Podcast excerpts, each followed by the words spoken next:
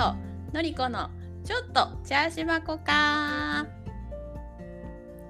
このポッドキャストはトロント在住のまゆとベルリン在住ののりこがゆるゆるとたまには真剣におしゃべりしています。オープニングトークでは近況を、またメイントークでは毎回テーマを決めて話しています。読書のすすめのコーナーでは年間ひゃくにじゅっさつ読書を目指すのりこのおすすめ本を紹介します。私たちと同じアラフォーの方も若い方も先輩方も楽しく聞いていただけると嬉しいです。こんにちは、のりこです。こんにちは、まゆです。はい、そうそう私のりちゃんに話そうと思ってたのが、うん、生姜とレモンと蜂蜜、うん、と大根、うん、何の話、うん、を湯で溶かして飲むとめっちゃ風邪に効くよっていう話をしたかったの。したことあるわ。本当？なんかで読んだ私。これすげえ効くって思ったの私。第一第一大根糖みたいなやつでしょ。そうそうそう。同じ記事読んだんちゃうかな。マジでツイッターで見て、あでそうあ今度トムさんが風邪ひいたらこれ作ろうって思っとったのね。うんうん。で金曜日トムさん仕事から帰ってきてからなんかちょっと。こほんこほんぐずぐずしとったの、うん、でえやだ風邪ひいたのやめてよ私にうつるじゃんって思って、うん、でその第一大根糖のことを思い出してあ、うん、と思ってでちょうど大根ある生姜あるレモンないけど蜂蜜あると思って私のさ読んだやつはさ、うんうん、大根と、うん、生姜と、うんお醤油ちょっと入れて、うん、お, お湯で割るってやつだったの。そう、それだった。え？うん、それだ。なんなん？あんたレモンと蜂蜜とか言うたやんさっき。うん、そう、それだったんだけど、私はレモンと蜂蜜を追加で入れたんだわ。あ、そういうことか。そうそうそうそうそう、ごめんごめん。それアレン、うん、アレンジしたってことね。そう、ちょっとアレンジしたの。あのレモンと蜂蜜喉にいいって聞くじゃん。うんうん。うん、だからそれ作って。飲ませて私も飲んで、うん、その土日あれすっごい体ポカポカするよね。すごいする、うんうん、だからその朝晩飲み続けとったのね、うん、で私昨日がちょっとあんまり体調良くなくって、うんうん、で昨日も飲んでたら今日めっちゃ調子いい。治った治った。だからすごいすぐ治るからマジおすすめ。生姜吸って大根吸ってレモン汁と何蜂蜜とちょっと醤油。美味しい。なんか普通に、うん、なんかそれが効くとか効かんとかじゃなくって私普通に美味しいと思って、うんうんね、美味しいね、うんうん、味が美味しい、うんうん、すごい美味しいうん健康にもいいんだろうが、うん、すごい確かに美味しい、ね、だからなんか風邪ひいた時とかじゃなくてもなんか普通に普段飲みしてもいいかなとも思う、うんうんうんうん、ね、うん、おすすめです私。美味しいわかるわかる、うん、飲んだことあるね私、うん、自分のさその体調悪い時に大根が売っとるとは限らんからあ私は大根おろしを冷凍してあるの。あそうなんだ。おろして賢いね。 そ, そしたらいつでもできるじゃん。元気になった時それなつか違う間違えた元気になった間違えた風邪ひいとる時さ地味にさすりおろすのめんどくさくない？めんどくさいでしょ。うんめんどくさって思っとった、うん、そうなの。だから冷凍して、してる、うん、どういう形で冷凍しとる？ジップロック的なやつ？なんかさ、大根おろしの汁まで全部冷凍するんじゃなくて、うん、多分汁はほんま使った方がいいんやろうけど、私はそのジップロックないときは、普通にその絞っ、絞ったっていうので大根おろしだけ、はいはい、あのラップに包んで冷凍したときもあるし、うんうんうん、ジップロックに入れたときもあるし。うーん、なるほどね。でも、なんか、気づいたら、すごい長い間冷凍しとって、私風邪ひかんから、うん、なんかそのまま使わんかって、う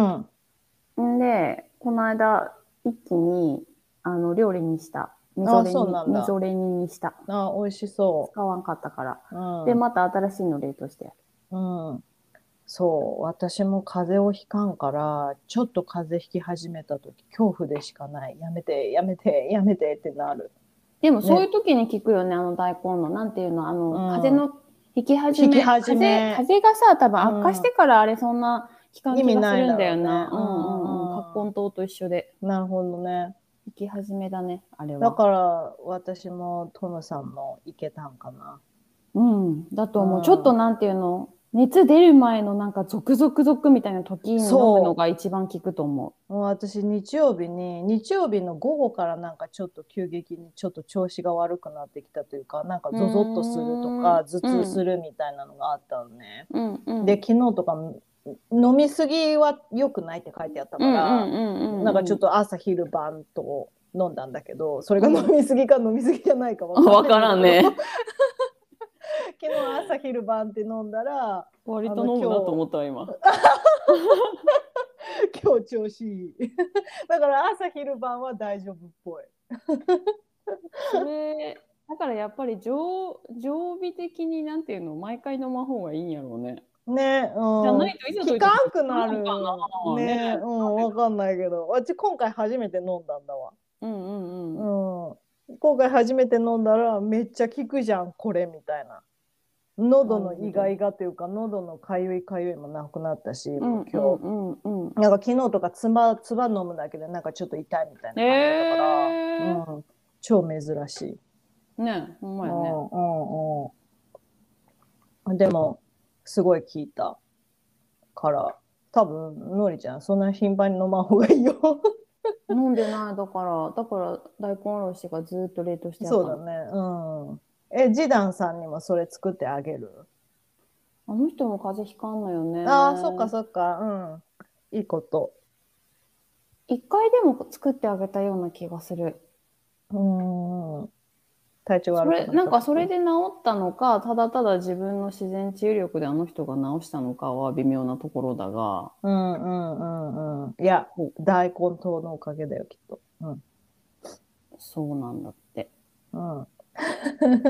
私はそれを信じとるだから次風邪ひいた時に大根糖飲んだら治ると思う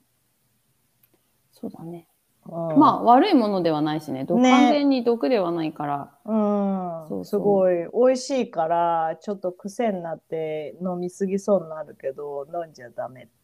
飲まんでもあれすごいよねなんていうのあの ナ, ナチュラルなものじゃない普通にうんねえねえうんうんすごい効果だなと思うよね何がいいんだろうね生姜体温めます大根も体温めるのかな大根なんだろうね。ねえ。なんで大根なんだろうって思ったもん。でも何かしらいいんだろうね。ねえ。うん。わからんけど。生姜はね、うん、よく聞くけど。そうそうそう。なんかよく聞くのってレモンと生姜とかじゃない？うんうん。うん、でもさ、レモンってやっぱり西洋のものだから、こっちでは重宝するけど、うん、なんていうの、うん、日本の昔ながらのそういうやつでレモンって聞かんやん。そうか。そう。なるほどだから、ね、私らの体質には多分、うん、日本人だからうちらは、うんうんうん、合っとるのは多分レモンより生姜とか大根とかなんじゃない？うーんなるほどねだからわからん次男とかそのトムさんとかにはレモン合っとるんかもしれんけどねうん私も合っとったよ蜂蜜と入れたねうんなんか最初メープルシロップ入れとったんだけど、蜂蜜の方が美味しかったから、蜂蜜にした。うん、合わなさそう。メープルシロップ今ええと思った。面白い組み合わせと思った。なんか別に合わんってことはないんだわね。でもなんか蜂蜜の方が、蜂蜜フレーバーを楽しめるというか、あの全ての材料に味がかき消されとったもん、メープル。メープルちゃんの方が主張が弱いんやな。うんうんうん。ちょっと控えめだったみたい彼女、うん。ちょろっと入れる生姜にす、生姜じゃないや醤油にすら負けとったね。ああ。うん。思ったより。そうね。なんかそこで、そうね、お料理とかでもさ、しょう、生姜じゃないわ。醤油と蜂蜜一緒にほら、使うときはあるけど、うん、そこでメープル使おうと思ったことないもんね。メープルシロップってみりんの代わりになるから、私めっちゃ使っとる、こっちで。高いね。みりんの代わりにしたら高いね。うん、高いんだけど、でかい缶とかで売っとんのね、こっち。そうね、で、そっちはね、取れる。そう、そうだよ。こっちは高いから、私はメープルなんかめったに買わない。う, うん、あの、トムさんのさ、お母さんがは、家族いっぱいおって、うん、で、近所に知り合いもいっぱいおるわけじゃんね。うんうん、で、なんていうの、時々、そのメープルシロップの、なんか、ごひゃくミリリットルだかの缶をごドルとかで売っとったりするのね。うん、すごい安い。ごドルだとさん、よんユーロ、さんユーロぐらい、うんうんうん、分からんけど、めっちゃ安い。だから、そう。だから、それを、え、私も買いたいって言って、買わせてもらったりとかするときとかあって、だからそういうので、結構もらえるのね。うんうんうん。うん。だからなんていうの、スーパーとかで買ったりすると高っとか思うけど、なんか買えるときに、あの、お母さんサイドから、買ってるって感じだから結構 使, 使っちゃってるガンガン。そうだね、その、うん、その値段だったね、うん、だって下手したらみりん買った方が高いもんこっちで。その値段だったらそうだろうね。そうそうそうそうそうそう。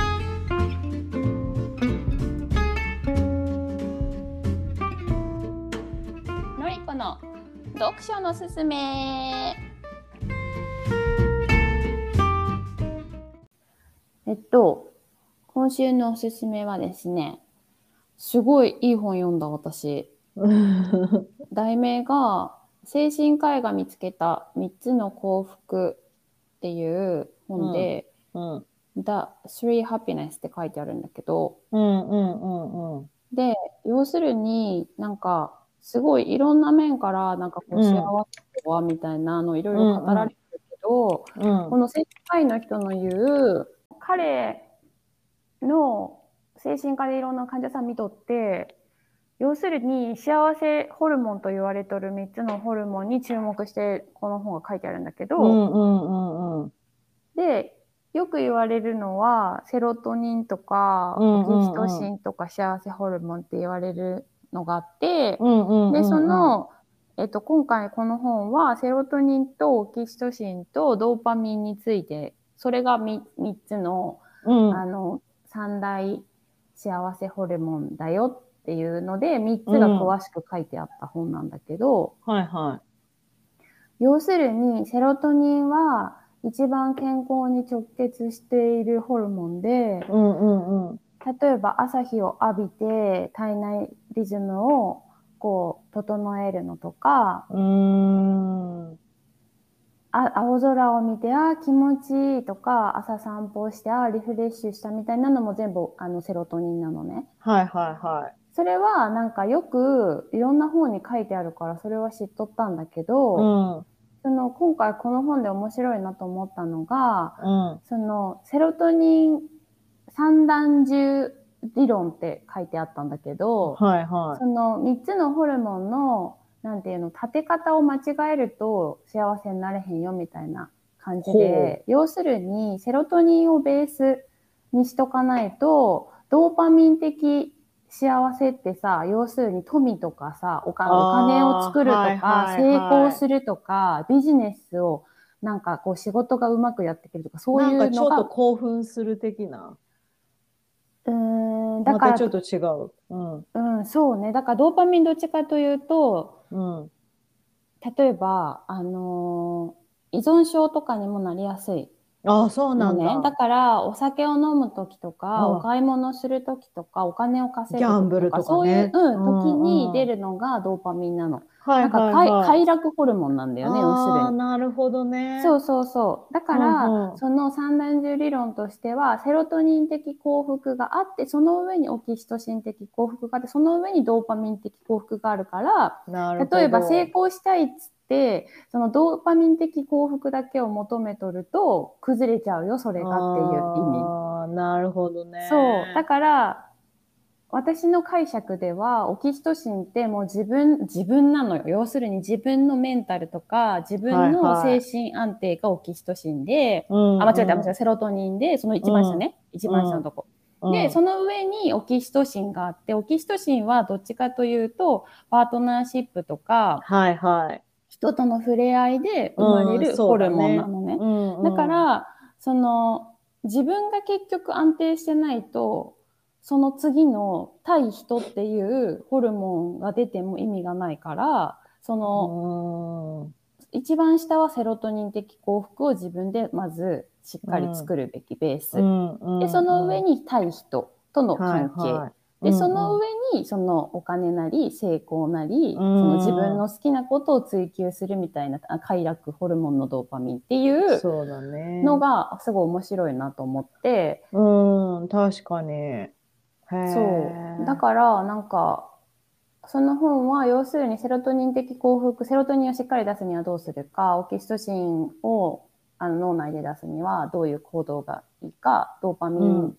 出すのはいいけど、うん、依存症にならへんにはどうしたらいいかみたいな、なんかそういうのがいろいろ書いてあって。うんうんうん。そう。んで、私はまゆちゃんにさ、スクショで送ったけどさ、うん。まゆちゃんのその不安が強かった時とか、うん。ほんまに私まさにちょうどまゆちゃんがおうち、まあコロナとかもあったし、うんうんうんうん、家を出てなかった時だと思うの。うん、で、そうだね、私それスクショまゆちゃんに送ったけど、ここをそのまま読むと、不安はセロトニン低下と関連します。ですから不安障害の患者さんにはセロトニン高める薬が効きます。セロトニンが高いと不安を抑えられ、セロトニンが下がると不安が暴走するのです。そうなるといつもネガティブな考えが頭から離れないということが出てきますって書いてあるの、うん、こことか、なんかまさにまゆちゃんセロトニン不足やったんちゃうかなと思ったわけ。ねえ、ねえ、足りてなかったと思う。そう。で、なんか結局セロトニンがどういう風にしたら出やすいかって言ったら、その、よくよく言われているそのマインドフルネスとか、自分がそうやって満たされとるよっていう、うん、その幸せ、自分の置かれとる状況をしっかり見るトレーニングとか、うん、あとちゃんと寝る、運動する、うん、朝サンタンと朝日浴びるみたいな、そうだね、うん、なんか全部そこだから、はいはいはいはい、なんかあセロトニンめちゃくちゃベースなんだろうなって。そうだね、うんうん、まさに私がズンってなっとった時、夏だったけど太陽の光を浴びてなかったと思う。うんうんうん、うん、でやっぱり体を動かさんっていうのはそう、ね、なんか動物的にも一番不健康な状態だから、うん、確かにそうそうそう、それも絶対あっただろうなと思うし、うんうんうんうんっていうのがまずセロトニン。うん。そうだね。で、オキシトシンはそのスキンシップとか、そのかペットとか、なんか植物のお世話をするとかでもオキシトシンは出るって書いてあったよ。植物でもいけるんだ。なんかペットは私読んだことあったのね。なんか動物と触れ合うみたいな。うんうん、そうそうそう。アニマルテラピーとかも多分それオキシトシンが出るからなんだと思うけど、うんうんうん、そうそう。まさに、それはもうほんまになんか、パートナーシップ。それが別に友達とのつながりでもいい、家族でもいい、ペットでもいい、うん、もうなんなら植物でもいいみたいな。何かをめでるってことなんかな？うーん、そうだね。あとなんか一番多分注目されるのは、一番よく聞くのは、うん、その母親が赤ちゃん授乳しとるときとか赤ちゃん抱っこしとるときに一番出るのがオキシトシンなのよ。へー、まあ確かに出そう、そういうとき、うん、なんかそういうつながりだね、うんうん、そうそうそう、なるほどね。だからなんか逆に赤ちゃん産んだばっかりのときって、うんうん、その夫婦夫婦間のセックスをしなくなるとか、うんうんうん、母親が父親に対してすごいなんていうの攻撃性を増すとか、そういうのはオキシトシンなのよ、はいはいはい、結局赤ちゃんを自分が守らなあかんから、うんうん、オキシトシンが出て、例えば赤ちゃんからしても旦那さんのことをママが好き好き好きってなってもう一人妊娠すると自分の命の危機なわけ。ああ、取られる的な。世話をしてもらえる動物からすると、動物の本能からすると、うんはいはいはい、それはまだ自分一人で生きていけない私なり僕より、あの、自分よりちっちゃい子が生まれるっていうのは自分の危険だから、うん、確かに。そういう意味でもオキシトシン、なんかオキシトシンっていう本読んだことあるんだけど、そこにも書いてあった。そんなタイトルの本あんの？そう、オキシトシンだけどめちゃくちゃ書いてあった。すごいね。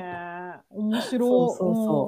う。うんうんうん、だからなんかオキシトシンはすごい幸せホルモンって言われとるけど、ね、なんかそれもなんかある一定の場所にはやっぱり攻撃性を持つホルモンだよみたいなことはそれは書いてあったの。面白い。そう、だからこっちとの関係をやっぱりなんていうの強くすると向こう側の関係には攻撃性を持ってしまうみたいなのはある。なるほど。そう。なんかね、中野信子さんのシャーデンフロイデって前紹介したけど、うんうんうんうん、それもオキシトシン書いてあって、それもなんかね、攻撃性持つパターンもあるよみたいなの書いてあった。なるほどね。多すぎるといかんのだね。多すぎるとってことじゃないね。方向性だから。ああ、なるほど。だから、その、そういう面もあるよってこと。その、オキシトシンが出ることが全て幸せだというわけではないってこと。量の問題じゃないんか。量じゃない、量じゃない。ああ、なるほど。うんうんうんうん、そう、ってことです。で、それがオキシトシン的幸福。うんうんうんうん、だから、動物、植物とか、その人に親切にするとか、人間関係整えるとか、そういうところ。そうだね。でで、その、それが、セロトニン的幸福が整い、オキシトシン的幸福が整って、で、やっと上にで付け足してもいいのがドーパミン、ドーパミン的幸福。うんうん、で、もうでもドーパミンはほんまにもう、なんていうの、恋愛初期の、うわーっていう感情とか、お酒飲んで、うわーって楽しくなるとか、スマホ見とるときに、エスエヌエス 見とるときに出たりとか、あ、なんかそれはわかるかも。そう、お金、うん、お金をガンガン稼いどるときに出るとか、うん、なんか要するにもうなんか、どんどんいけいけ次へ次へみたいな、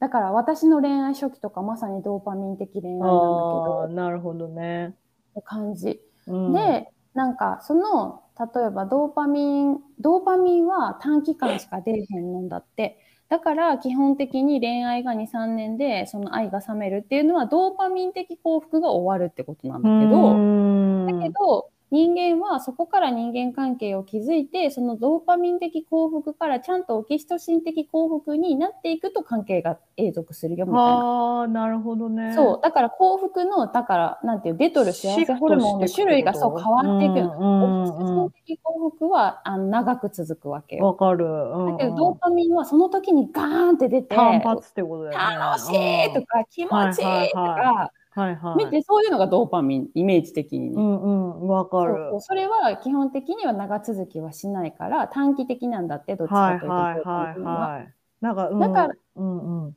だからどっちかというと、そのなんか欲しいものを買って、その時は満足するけど、結局物での幸福はそれだけ、その長続き信用っていうのはそれなの、要するに。ドーパミン。わかった。まあ、その時には出とるけど、結局短期的にしか続かんから、あんだけ欲しかったものを買ってもにかげつごにはなんか飽きるっていうのはそういうことだって。なんかそれさ、なんかでなんかでってなっちゃうんだけど、そのお金とかではなんていうの、幸せが続かんみたいな、そのお給料が良くなっても、あのなんていうの、お給料が一時的に良くなってもその時の、うん、なんていうの、ハッピーレベルはなんで上がるけど、でもそれが持続心みたいなのをなんかで見たか聞いたかしたので、うん、多分それが理由だよね、うんうん、そう、それはよくビジネス書にも書いてあって、なんだ、うんうん、だから結局そのお金を稼ぐということを目的としてしまうと、うん、なんかそこの稼いだっていう喜びはそこだけで、でも例えばそれで人の役に立ったとか、うん、そこでなんかなんていうの、人にありがとうって言ってもらったとか、なんかそういうオキシトシン的幸福を一緒に出しとくと続くらしい、はいはい、なんかプラスでね。そうそうそうそうそう。うんうんうん、へえ、ほうほう、面白い。そう、だからでもドーパミンはやっぱりうまいこと付き合っていかんと依存性が高いから、うん、そのだからドーパミンだけだからその、うん、買い物だけにはまるんじゃなくって、それに何か価値をつけて、うんうん、なんかですることで、なんていうの、ちょっと永続的な満足感、私ちょっと私お買い物の場合は覚えてないけども、うんうんうん、例えばなんか一個のその依存症を防ぐ方法としては書いてあったのは制限する。だからお酒がすごい好きで、うん、永遠と飲んどったらどんどんアルコホリックになっちゃっていくけど、そうだね、うん、例えば好きだからこそ週ににかいまでとか、例えば週にさんかいまでってすることで、うん、永続的に楽しめるよみたいな、リミットを作るってことだよね。そうそうそうそう。買い物とかも多分そうだよね。なるほど。スマホとかゲームとか、そういうのは全部ドーパミン的幸福だから、そのリミットを設けずにいてしまうとどんどん依存しちゃう。ね、もうギャンブルなんか特にそうだろうね。うん、まさにだよね。うん。なんか一回始めちゃって、なんかもうどんどんどんどんね、続けちゃう人、やっぱいるじゃん。まあドラッグとかもそうだけどさ、うん、その時一時的な快楽のためにやめらんないみたいな。やっぱりなんかドーパミンも、なんか受動的快楽、だからテレビとか、うん、スマホってただただ自分がぼーっとしとっても入ってくるじゃない、うん、そうだね。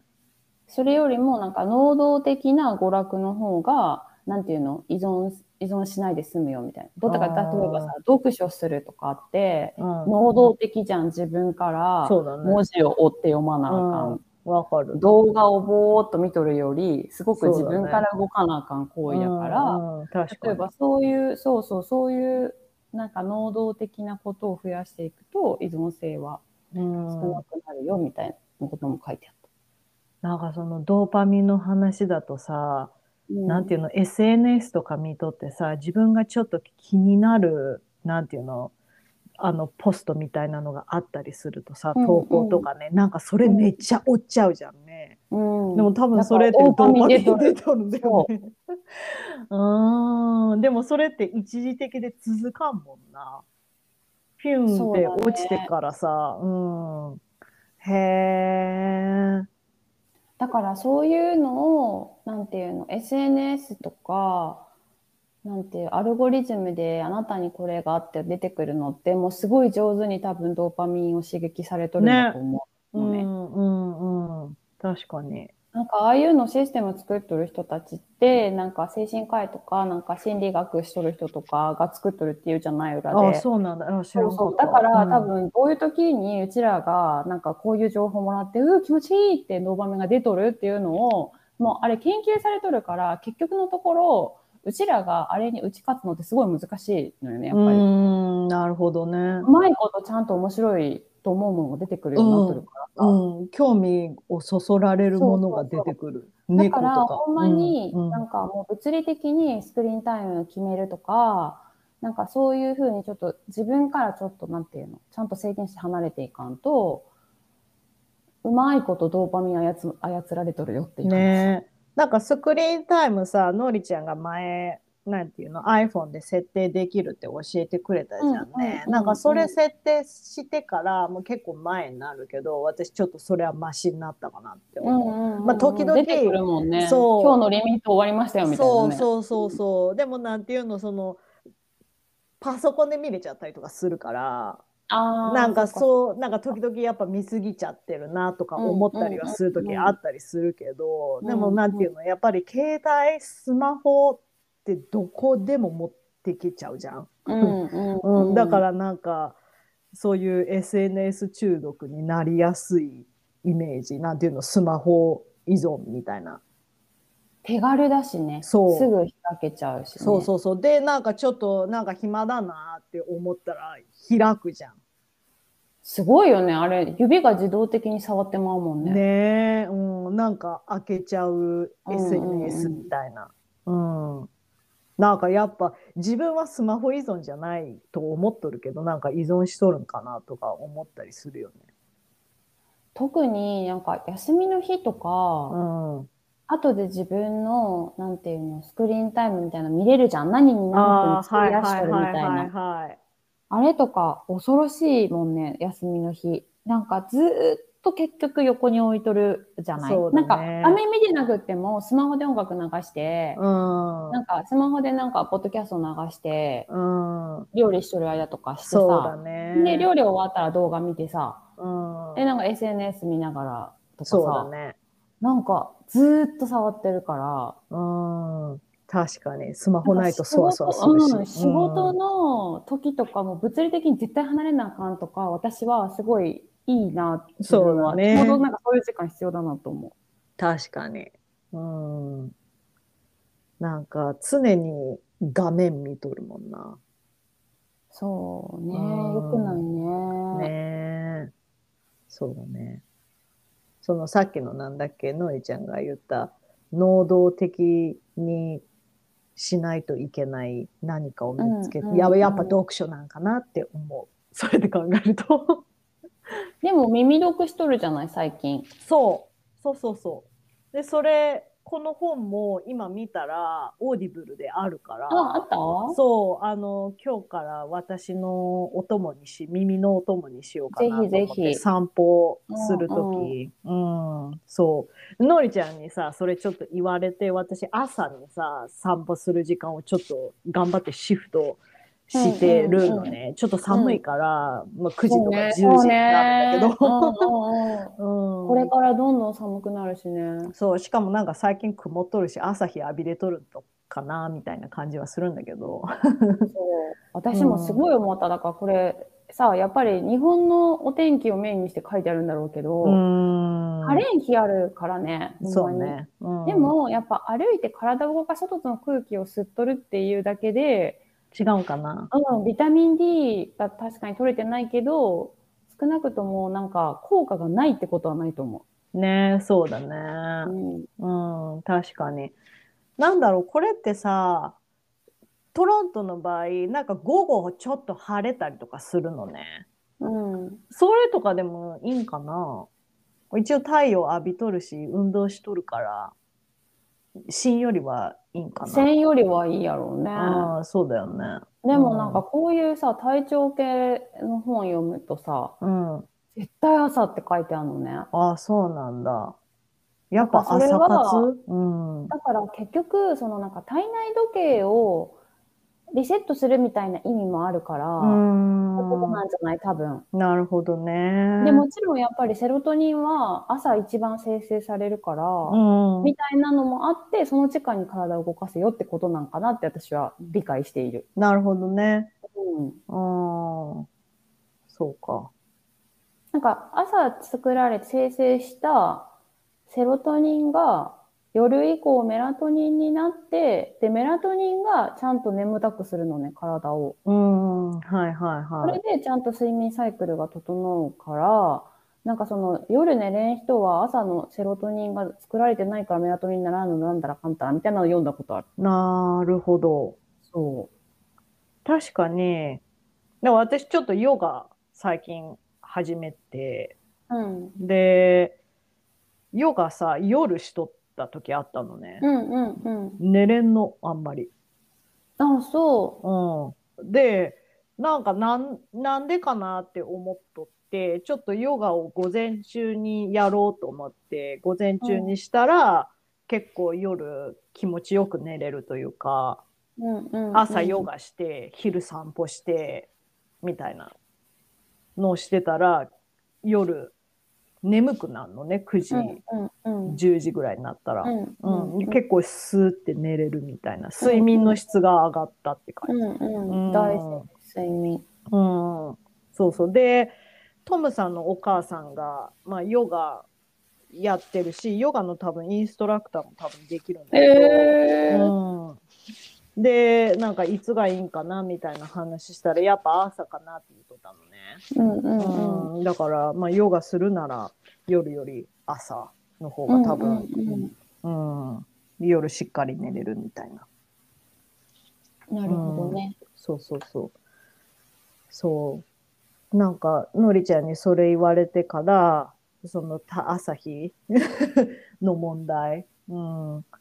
なんて言うんだろう、運動をちょっと頑張ってたら私ちょっと最近ハッピーな気分ポジティブな、ああ、よかったね。うん、ポジティブな気分。セロトニン出てきた、セロトニンが。そうそうそうそう、ちょっと蓄え始めてた。うん、私、ね、多分オキ、オキシトシンでっかちだった気する、今まで。なんかオキシトシンが大切って思ってたから、うんうん、なんか猫をめでたり、そのトムさんとのスキンシップをすごい増やしたりとかしてたけど、なんていうの、そのセロトニンっていうハッピーホルモンの存在をあんまり知らなかったから、うん、なんていうの、その自分のメンタルだったり、自分のフィジカルの健康もちょっと考えてたら、なんか最近、なんていうの、全部に対してちょっとポジティブになってきた気する。まゆちゃんはあの自己暗示にもかかりやすいから、そう。そう、そういうの大事だと思う。あ、そう。うん。で、ほんまにさ、やっぱさ、セロトニン的幸福を手に入れる方法がいっぱい書いてるんだけど、うん、その、その時にやっぱり自己洞察力を高めるって書いてあったから、やっぱりその自分のメンタルを自分で見つめて、例えばノートに書くとか、うん、なんかポジティブ日記を書くとか、なんか、うん、そういうのすごいなんかやっぱどこを見ても書い、この本にも書いてあったし、なるほどね。そう、やっぱり結局なんか、なんかメタ認知をするみたいなのって、あ、このメンタル系の本、もうどこにも書いてあるなと思うね。へー。なんかそれが今回、あ、これはセロトニン的幸福につながっとることだったんだって、なんか腑に落ちた感じ。なるほど、ね。なんか今までそのメタ認知しなさい、自己洞察力で自分を観察しなさい、今に注目しなさい、今のあなたの心の中を読みなさいみたいな、いろんなとこに書いてあったけど、うん、あ、それってその結局セロトニンを整えるっていう意味で、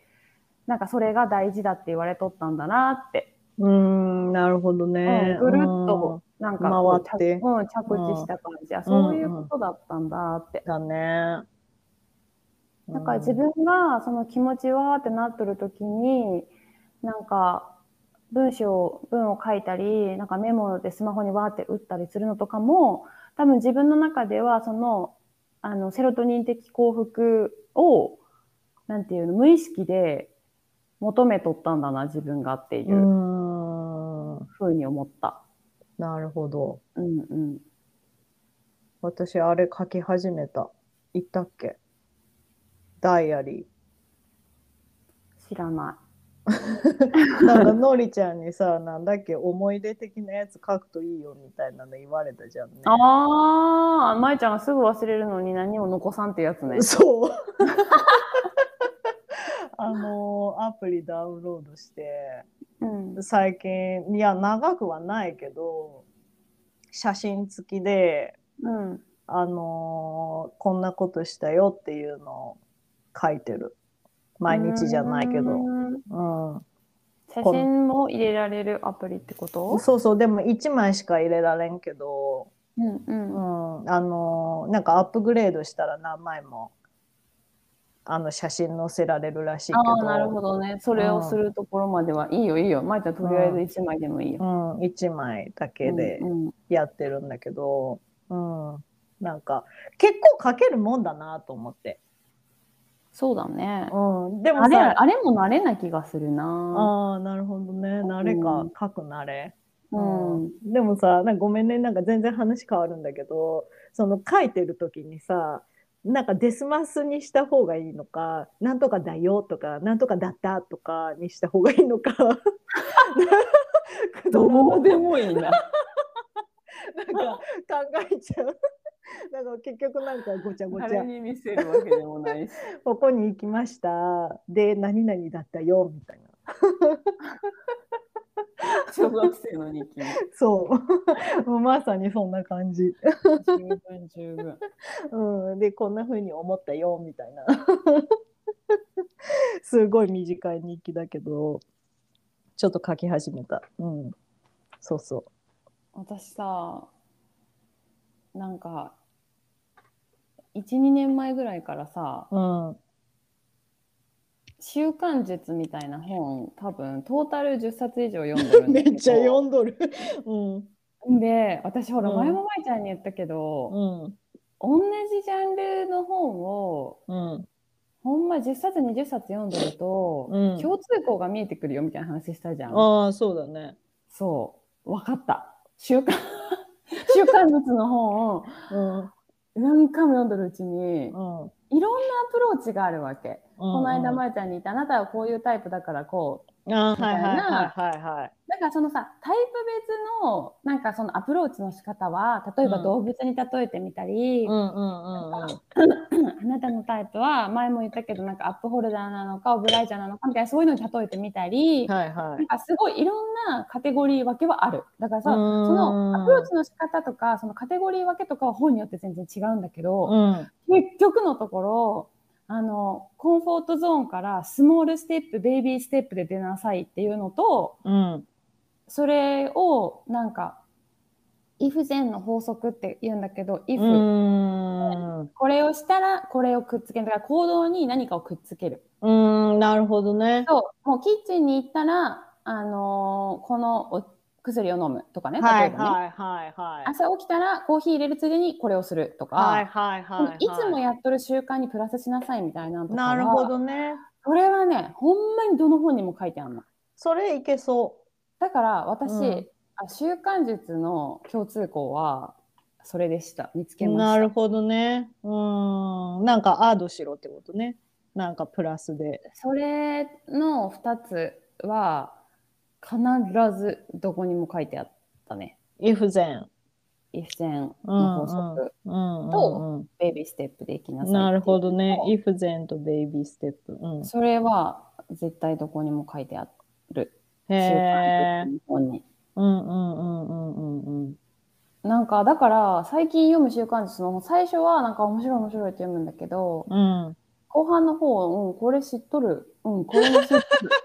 これも前読んだってなってく、なってきた最近ね。へー、もう多分見尽くした感じじゃない、うん、だから割と共通項が見えてきたなと思って。多分それって慣れへんうちは初めの いち,に 冊とかはほんまにあなるほどとかって思って読んでるわけよ。そうだろうね。 に,さん 冊目もまだあなるほどねってお、だってその、はいはいはい、もうさ本書いてる人によって書き方が違うから、いろんなアプローチで同じことを書いてるわけよ、要するに。はいはいはいはい、はい、でそのたびに私はなるほどって思ってるけど、多分じゅっさつ超えたかにじゅっさつに近づいていくあたりで、あ、これ前も同じこと言ってはったな誰かとか、これこれもなんか読んだなっていうのがなってくるのね。ああ、分かってきちゃうんだね。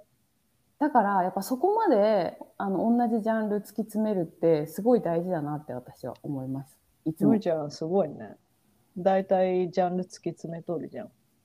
だからさ、多分私のその時その時のブームがあるんだよね、多分ね。ね、うん、習慣術ブームが終わりを迎えそう。終わった？うん、習慣術ブームはちょっとなんか終わりを迎えそう。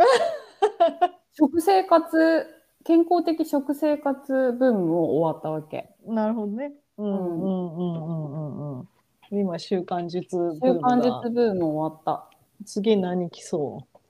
う？のりこ的ブーム。私でもずっと読んでるのは教育書だと読んでるの。ああ、そうだね。それはもう私はもう仕事のルーティンだと思っとるから、うん、人生のテーマじゃないのりちゃんの。そう、あとね、うん、あのファイヤーも散々読んだよ。ああ、言っとったな。ファイヤーも散々読んだけど、私ファイヤーはできない。うん、できる人もちょっとごく少数だと思うんだけど、ファイヤーって。やっぱさ、インカムがそもそも多くないとやっぱさ、うん、ね。ね。蓄えとかな、そう簡単にできるもんじゃなくない？なんでさ、なんか 年,、うん、年収にひゃくまんでファイヤーとか年収さんびゃくまんでファイヤーとかってすごいさ、タイトルで私をさ、おびき寄せてくるから、そういうのもことごとく読んであげとるけど、ちゃんとね、タイトルにおびき寄せられてちゃんと読んどるけど、うん、でも結局収入増やしなさいってところに来るわけよね。ね、いろんなこと言ってくれるよ、いろんなところにアプローチしてくれるけど、うん、ね、生活の基本費を下げなさいとかいろいろ言う、ね、うん、言ってくれるけど、もう最終的にはもう収入増やせよって言われるから。そうだよね。うんうんうん、そうで、知っとる知っとるそのパターンってなってまたか、ね、それも散々読んだよ、多分じゅっさつ、はいはい、すごいね。めっちゃ読んどるやんっていう最近の話ですが、でもこの、 あのみっつの幸せホルモンに注目して、それをちゃんとあのなんていうの、土台をしっかりしなさいよっていうこの切り口は、ね、私はすごい今回の本は面白かったから、うん、これは紙で買おうかなと思った。あ、本当。珍しく、うんうん。私オーディブルで聞いてみる、とりあえず、うんうんうん、まあでも確かにさ、言っとることはそうだよね。心と体がちゃんとしとらんかったらさ、何もできんじゃん。そう、ベース、うん、ね、健康であること、フィジカルもメンタルも、そうそうそう、うん、なんか基本特になかなかなんか特にメンタルよね。なんかセロトニンは要するに、ね、なんかセロトニンが出とるからって体を丈夫にしてくれるわけではないから、そうだね、そう、うん、フィジカルがまた多分違う自分、うん、ね、自分でちゃんとメンタルなんかケアしていかなあかんのだろうけど、うん、なんか自分のメンタルが安定しとるっていうのベースはすごい大事だよね。そうだね、うんうんうん、確かにそう思う、うん、もしくはその安定してない時に自分で自分のメンタルのケアの仕方を分かっとるっていうのはうん、すごい強いよねと思うね。だってメンタルが安定してなかったら運動すらやれんからね。うん、そうそうそうそうそう、何もできない、そもそもやる気が出んからね。そうそうそう、うんうん、そうなんですよ。はい、面白かったという本でした。おすすめです。えっ、ー、と樺沢紫音さん、はいはい、著作の精神科医が見つけたみっつの幸福でした。はい、ありがとうございました。はい。はい。じゃあ、今週のメイントピックは、ハロウィンの話をしたかったの、まゆちゃんが。ハロウィン！だんだんだん。全然、どうでもいいわ、ハロウィンって。なんか、北アメリカって、多分ハロウィンって、ね、なんかクリスマスぐらい人気あるイベントのイメージ、私、うん、家族でするのじゃ。いや、多分お子さんがいる家庭は家族、そのお父さんお母さんとかね、近所の人たちとトリコアトリートで家回ったりすると思うんだけど、うん、多分子供がいないなんていうの若者たちはやっぱパーティーって感じじゃない、あの、うん、仮装してみたいな。はいはいはいはい、うん、でこの時期になると結構いろんなところでホーンテッドハウスって言ってさ、うん、なんていうの、そういうお化け屋敷的なのがいろんなところで催し物が始まるのよ、うんうん、なんか一つとかじゃなくて、もうなんか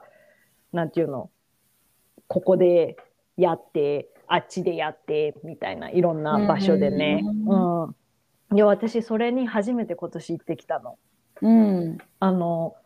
人がわーって脅かしてくれるあの日本ではさ、私お化け屋敷とか結構よく好きで行ってたんだけど、うん、あの人がわーって脅かしてくるのって初めてだった、ね、全然魅力的じゃないわねえちゃんはそうかなって思うそもそも怖いの嫌だし、突然とか一番嫌だし、うんうんうんうんうん、なんかもう血とかも嫌いだし。そうだよね、のりちゃんはそうだよね、全部嫌だ、うん、私はさあのー、怖い映画だったりとかさ、なんかそういう、ね、そう怖い話的なのがすごい好きだから、なんていうの、行ってみたいなとは思っとったんだけど、トムさんは別に全然興味ないというか、トムさんどっちかっていうと嫌いなタイプなのよ。でトムさんのいとこのジェナが行かないみたいな、そのジェナの友達と行くから、あのもしよかったらおいでよって誘ってくれたのね、うん、で今私絶賛なんていうのあの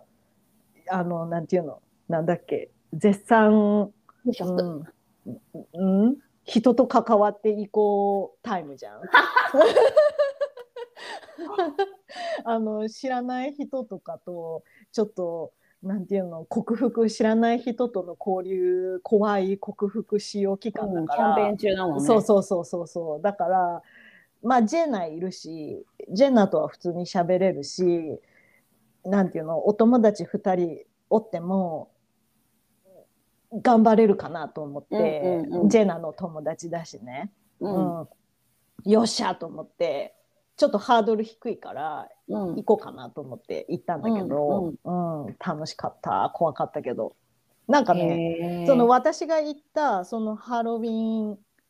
イベントは、うん、なんかさ大きい大きいさ貨物のさ箱あるじゃん、うん、大きいなんていうの電車がさ運ぶさ、うん、あの四角い荷物運ぶコンテナっていうの、うん、コンテナはね、うん、あれがいくつかボンボンボンボンって置いてあって、でそれぞれが映画のテーマのなんていうのホーンテッドハウスみたいな怖いお化け屋敷になってるみたいな。うーん、うん、一つはチャッキー、チャッキーって知っとる？うん、わかる。うん、あの赤毛の、赤毛の怖い人形のやつ、チャッキーで、一つはゾンビでとか、そう。で、それになんか一つずつ入って回ってくみたいな感じなんだけど、うん、あの、やっぱさ、上手だなって思ったのが、まあ、私たちよにんで行ったんだけど、まあ、前からわーって脅かしてくるのはよくあるじゃんね。うんうん、で、後ろからさ、もう全然気配も感じずに上手についてくるんだわ。怖い。でもすごい怖いの。で、耳元でなんかボショボショとか言ってきて、わーとかなんのね。で、なんていうの、なんで後ろからこんなについてくるんだろうなって思っ、私考えたの。うん。なんでだろうって考えた時にあって思ったのが、私たちの後にもお客さんおるじゃんね、うん、で私たちがなんかごちゃごちゃごちゃごちゃやって進まんかったら後ろが詰まるもんであの、 あの人たち後ろからグイグイグイグイ詰めてくるんだなって思ったの。あのチェーンソーでギュインってきたりとか。なるほどね。はよいけよってことね。そうそうそうそうそう。で私たちがちょっとえ写真撮るとかごちゃごちゃやっとったら普通のテンションでちょっと早く行ってくれみたいな、後ろ来てるからみたいな風に言われたりとかしたから。へー夢から覚めるやん。そうそうだからなんかさそういうこと言ってくるんだみたいなっていうのはあったりしたんだけど、あの。普通におどなんか人間に脅かされるのってやっぱ怖いなって思った。おもちゃとかよりあのすごい楽しかった。その本物の人間がねあの、うん、驚かせてくるお化け屋敷っていうのは、まあ、ちょっと初めてで、なんか最初行くのがすごいちょっとどれぐらい怖いんだろうって思ってドキドキしとったんだけど、うん、あのえっとかっていうのはあったけど、うん、なんかちびるほど怖いとかではなかったから。うーん、うん、でもね楽しかった。まあのりちゃんはね怖いのが苦手だし行こうとも思わんから、うん、あんま興味がないかもしれないけど、うん、全然ない全然ない。なんかでもやっぱり私も怖かったんかな、自分のそのせなんていうのじ怖かっ怖かったという怖かったんかなって思ったのがその、うんハロウィン、そのイベント行ったその日の夜、うんうん、あのー、なんていうの、怖い夢見た。あのジェ、ジェナもおったし、ジェナの友達ふたりもおったし、っていう怖い夢見た。どういう怖い夢だったか忘れたけど、うん、見たっていうのは覚えてる、ねうん、覚えとる。うんうんうんうんうん、そう。やっぱそれなりにビビっていたってことだね。そうそうそうそうそうそう。そらそうやわ、うんうん、なんかなんていうのそのお化け屋敷の中にさやっぱりそういうちょっと死体モチーフだったりとかさ、うんうんうん、怖い人間モチーフのなんかマネキンみたいなのとかがいっぱい置いてあるのね、うんうん、でその中に人間リアルな人間一人だけ混ざっとるとかすごいあんの、うんうんうんうん、なんかもうそれがねどれか動くかもしれんそうだねそうだねみたいなドキドキがすごいあった。怖ーちびるわ。のりちゃん無理だともうぶっ倒れると思うわ。無理無理動けんくなるわ、うんうん、もうなんか足動かんみたいな。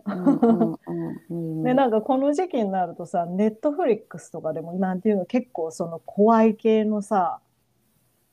シリーズものとか映画とかが出てきたりするんだよね。うん、ハロウィンってさまあ期限調べろよって話やけど、うんうんうんうん、なんかこうなんていうのちょっと血、血で、血みたいなメイクしてみたりとかさ、うんうんうんうん、怖い感じにするやん。確かにね。私さ、ほら、料理系のさ、インスタとかよくフォローしとるんやけど、レ新しいレシピとか見るのに、うんうんうんうん、そしたらさ、この時期なんかハロウィン用のごちそうのレシピとかでいろいろ出てくるんだけど、あ、はいはいはい、そしたらなんかリアルなさ、なんていうの、食べられる手とかさマジいらんしと思ってほんまに。で、怖いメイクの仕方とかで、なんかほんま見たくないの、そういうのマジ気持ち悪いと思っちゃう。なんか、えー、このなんかリアルに作ってさ、なんかほんまになんか指食べとるみたいにめっちゃ気持ち悪いし、何がこれよくてしとんのと思って、私ほんま嫌やから、うんうんうん、なんかで、そういう時にさ、 Facebook とかインスタとかでもさ、なんかハロウィン好きな人そういうポストするやん。確かに、うん、あれとかも全然見たくない、ああいう血のりのメイクみたいなやつとかも。あ、そうなんだ。なんか私はどっちかというとすごい毛嫌いしてる。へー、まあ、なんか子供がお菓子ちょうだいってくるのは可愛いなと思うよ。うんうんうんうん。なんかドイツそもそもハロウィンそこまでせえへんから、なんか日本と同じで、うんうん、多分最近じゃないかなやりだしたのって思うんだけど。なるほどね。なんかでもうちんちは上の階に男の子いるけどお菓子ちょうだいって来たことないけど、うん、でも友達んちでなんか子供がいっぱい住んでるアパートとかは、なんかアパート内をピンポンってして来るよとか言って、でなんかその時は。一応そのなんていうの、ちっちゃいグミとかチョコとかそういうのは玄関口に用意しといて、なんか取りに来たらあげるよみたいなお家とかもあるから、はいはい、全くやってないわけじゃないけど、うん、そのなんかホーンテッドマンションができてとかっていうのはないから、うんうん、なんかその、その辺の幼稚園とかでなんか今日ハロウィンしたんかなパーティーみたいなね、格好してなんか仮装してったりとかはある、見るけど、はいはいはいはい、その北米みたいにがっつりハロウィンをなんかみんなで楽しもうぜみたいなのは少なくともベルリンはないかな。なるほどね。ドイツはないかなって感じだね。なんか今さ、ちょっとネットで見とるんだけどさ、なんかハロウィンってね、アイルランドとかスコットランドで始まったらしいよ。うーん、うん、だからさ、もともとそういうなんていうの、何なの、なんかね、例、例を見送るみたいなこと。いや、なんかね、収穫をお祝いするための収穫祭だった。全然収穫祝ってないやんと言われます。先祖の霊をお迎えするとともに悪霊を追い払うお祭りで、関係あるのこれ。日本で言えばお盆にあたる行事のようなものですって書いてある。だからそういう要素を北米に行ってお祭り要素にしたってことでしょ？うん、うん、そうだろうね。まあ。アメリカに渡ってきたんだろうね。ヨーロッパから多くの人がアメリカ大陸へ移住した後、ゾンビやフランケンシュタイン、ドラキュラなど新しいバリエーションが増えていたそうです。だからさ、えー、上手やん。エンターテインメントにするのが上手じゃん。そうだね。だからそういうのでだろうね。なんかコスプレ的なのはね、アメリカでグイグイ来たんかもしれんよね。最初はそういう要素あんまなかったんかもしれんけど。だってこっちにもなんかアイリッシュの知り合いとかいるけど、うん、なんか別に全然ハロウィンハロウィンなんか言ってなかったし。ああ、そうなんだ、うん、だから違うでしょ。なんかそのうちらの今認識してるハロウィンと多分期限、ね、その期限のちゃんとしたなんていうの、うん、アイリッシュのお祭りとは全然違うんだろうね。またちょっと違うんだろうね、うん、思うわね。確かに。なんかさ、メキシコにも似たようなイベントあるよね。なんか外国あるあるあるある、うん、あれもなんか何これって思うんやけど。なんか私最初もさ、最初もさじゃないけど、最初私メキシコから来たんかなって思っとったけど、うん、まあでも似たような文化があるんだろうね。死者、うーん、なんかメキシコのやつもなんかその死者に感謝してとか。生きる喜びを分かち合うことを目的としているって書いてある、ウィキペディア。まあどこの国でもそういうのはあるでしょうね。このなんか、ね、まあ、お盆先祖の霊をみたいな。なんかだからって言ってどうして自分もお化けにならなかんのだろうみたいな感じだけどね。それはだからもうお祭りにしちゃったんだよね、アメリカ人がね。うん。でもこっちの人たち好きだね、ハロウィン。なんていうの、その家にもさ、そのハロウィンの庭にさ、デコレーションとかしたりするじゃんね、うんうんうんうん、クリスマスみたいにあのお墓みたいな、うんうんうんうん、で、なんかそういうデコレーションしてたりとか、あと玄関にかぼちゃ置いてたら、うんうん、そのトリックオアトリートを着ていいよみたいな意味らしいよね。だからそのかぼちゃとかデコレーションないお家はお菓子くれないお家みたいな。貧乏してもね。そうそうそうそうそう。ねえ、でそれ知らんかったからさ、なんか最初トムさんと住み始めた時に、うん、なんか可愛いじゃん、かぼちゃとかさ、うんうん、そういう置い、置いとくのね玄関に。うん、でかぼちゃ買ってさ玄関に置いといたらさ、トムさんにさトリックオアトリートするのって聞かれて。どういうことトリックはトリックするのってみたいなでその置いてたら子供来るよみたいなこと言われてさ、うんうん、あそんなつもりはないって思ってすぐどかしたんだけどでもなんかいつかやりたいなって思うね、うん、かわいいよね、うん、かわいいすごいかわいい、うん、そうそうそうね。えー、じゃあさのりちゃんたちはさなんかやドイツではそうやって仮装してトリックオアトリートというかハロウィンのパーティーしたりとかはしんの？しない。うん、したことない。どこかではしとるんだろうけど、うんうんうん、少なくとも私の周りの友達はそういうことをしていないし誘われたこともないし、うんうんうん、しようと思ったこともないし子供がするもんって感じだね。だからあなるほどね。そうだね。なんか渋谷みたいな感じでなんていうの大人がとかっているよ。なんかその若い子でなんかそのハロウィンの時に仮装してなんか電車乗ってる子とか見ることはある。だからパーティーはしとるんだろうけど、そんななんかなんていうのもう老若男女みんなでみたいなのはないかな。うんなるほどね。でも確かにこっちも若い人が多いっちゃ多いかもしれないね。あの、うん、なんかクラブとかでイベントあったりとかするから、うん、そのハロウィンウィーケンドとかって言って、うんうん、で私が行ったさその怖いやつお化け屋敷的なやつもやっぱ若い子多かったから。それはさ期間限定でじゅうがつだけとかあるの？怖いやつ。そうそうそうそうそう、うんうん、そうそうで私が行ったのはトロントのやつだったから結構明るかったんだけど、うん、その、うん、ジェナがトロント近郊の、まあ、ちょっと町であった、うん、そのお化け屋敷行ったらしいのね、うん、でそこはもう本当に光とかも全くない真っ暗。怖いめっちゃ怖い。しかも外あ怖い本気本気。ちょっと怖いなと思ってだってマジ、マジでなんか人間がやっとるかマジのお化け来とるかわからんくなりそうね。ねえねえ怖いよねなんか私お化けなんか幽霊とかってあんまり信じてなかったけど、うん、最近は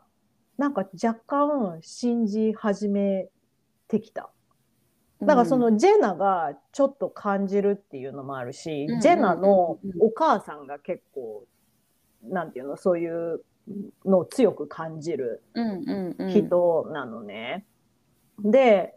なんていうのそのお家とかさまあなんていうの悪いエナジーとか前のさエナジーみたいな、うん、前のシスターズウィークエンドの時もその話しなかった？しとったっけ？去年かなんかになんかジェナがその部屋がなんたらかんたらでみたいなのをなんか言っとった気がする。まゆちゃんが言っとったっけ？なんか、うん、そのシスターズウィーケンドで私は参加してないやつなんだけど、うん、なんかトロン、んトロントの近くじゃないけど、まあ、あのトロントとケベックの間になんか島があって、うん、そこになんかやたらスウープアイランドだったかなんかそんなような名前の島があってでそこに羊が、うん、羊、うん、羊って言ったね私羊ね、うんうん、羊がいっぱいおる島があってでそこになんていうのそのシスターズウィーケンドで行ったんだって、うんうんうんうん、で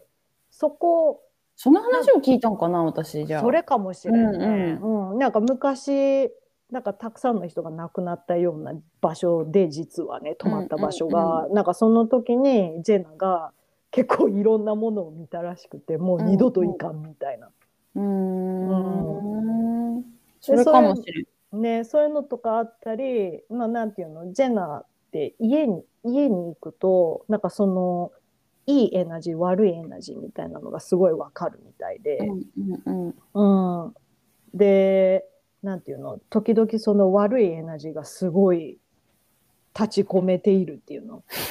家は本当に痛くない時とかあるって言ったりしてて、で、うん、なんかちょっとそういう話を聞いてたら、私は全然感じない方なんだけど、うん、もしかしたらいるかもみたいな気持ちになったりする。いると思う、いると思うけど、うん、で見える人もいっぱいおるじゃんね。うん、だからそれはなんか嘘ついてとは思ってない。だからそういう人たちは見えとるんだろうなって思うけど、うんうん、なんか私は見たくないから、あの私の前には現れんでねと思ってる。見たくないって思っとったら見えなさそうじゃない？うんって言われた。そのなんか前、前働いとった保育園の保護者で占い師しとるお母さん、すっごい見える、見える人だったんだけど、その人になんかそういうの怖いんですよねって私が言ってたら、大丈夫大丈夫、あの見ようと思ってなかったら見えんよって言ってた。じゃあ見たいと思っとったら見えるってこと？見えるようになる。その人、その人はあ、なんかいるなと思ったら、うん、見たいと思っちゃうんだってって言ってた。へー。なんかずっと見たいと思ってたら見えるかもね。なんか微妙、見たいような見たくないようなって感じ。うん、全然私は見たくない。なんか悪いことしてこんのだったらちょっと見たい。悪いことって何？なんか私に乗り移るとかさ。うん、うん、まゆちゃんはそもそもそういうことをコントロールできひんからやめといた方がいい。いいやん方がいい。そうだね、うん、私多分でもそういうの鈍いと思うから見えんと思う。なんか私あの仲いい後輩で先生術しとる子がおるんだけど、うん、こっちの友達でね、うん、んでその子はあの多分もともと見える気質はあったんだけど、うんうん、なんかここ いちにねん、うん、見よう見ようと頑張ってたら分かるようになってきましたって言ってた。すげえ。言ってたよ。でもその、ね、なんかその子はでもまだはっきり見えんくて、でもオーラとかはすごい分かるって言ってた。うーん、なるほどね、うん、いやでもな、私オーラとかそういうの一個も分からへん人やけど、うん、私もすごい対人の仕事してるからさ、うーん、多分この人不幸そうとかはわかるよ、うん、なんかそういう雰囲気の人おるやん。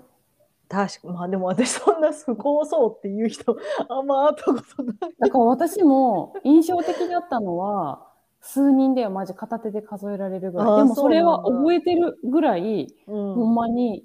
なんていうの、暗いオーラ、ほんまに。えー、まあ多分オーラとか色で見えてないよ、色で見えてないよ。うん、わかる。雰囲気ってことだよね。うん、うん、うん。まあ多分のりちゃんほど私人に会ってないから人数的にね、そういう保護者だったりとか、うん、なんていうの、お友達にしてもそうだけど、だからなんかそこまでなんかこの人超不幸そうみたいな雰囲気の人には会ったことないけど、きっとオールにはオールと思うよね。うん。うん、不幸そうっていうか。うん、そうなんだろう、心配になっちゃう、大丈夫かなって。ああ、なるほどね、うんうんうん、元気かなみたいな、うん、元気ない感じなの。うん、うん、なるほどね。あ、でもそれそういうところからでしたって言ってた、その後輩も。うーん、なんかそういう感じがもうちょっと色で見える感じですって言ってた。ああ、なるほどね、うんうん、私が多分なんとなく感じ取るやつは